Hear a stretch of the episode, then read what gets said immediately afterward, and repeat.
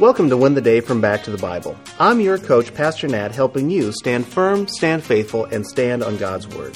And to help you do that, today we're going to talk about embracing our Christian identity.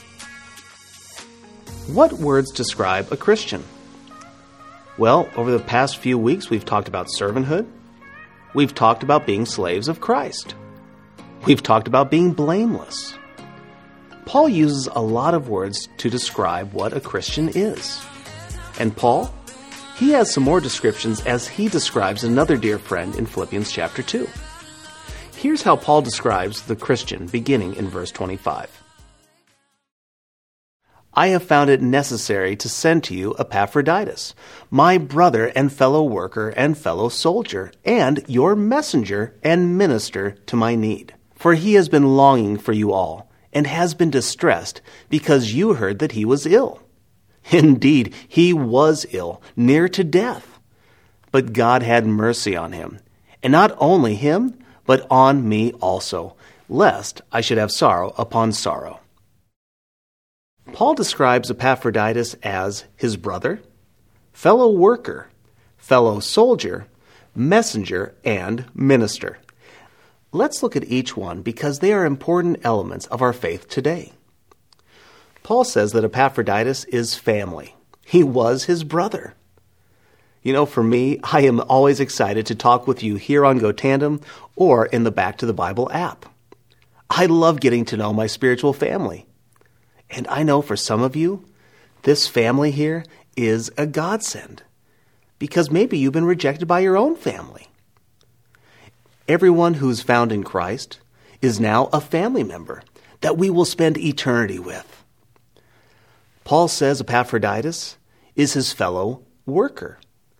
Now, not only are they brothers, both in the spiritual sense and in a friendship sense, they're fellow workers. They are together, striving to see the gospel spread. They are teammates. They are partners in making disciples who make disciples. Paul would say that Epaphroditus is a fellow soldier. We forget, or some of us even deny, the real spiritual battle that is raging on around us. I tell you, friend, it is real. It's dangerous. Paul fought his hardest battles on his knees in prayer. Whenever something bad happens, I want to make a phone call or I want to try to fix it. But my son reminds me, Dad, you need to stop and pray first. He's right. It's never just an event, it's a spiritual battle. So let's battle as a unit, ready with faith, with prayer, and with the Word of God. Paul calls Epaphroditus a messenger. You see, this is what our mission in life is to be messengers of the gospel. This is the great privilege of being a Christian. We become messengers for God with His Word.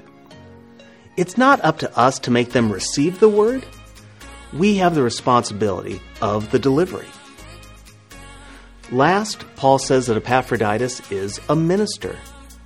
It's a picture of a special servant, someone who is willing to meet the needs of someone else at their own expense. A true servant was this minister's reputation. It's quite the description of a Christian that Paul gives. So, this is my challenge for you today. Which description fits you the best?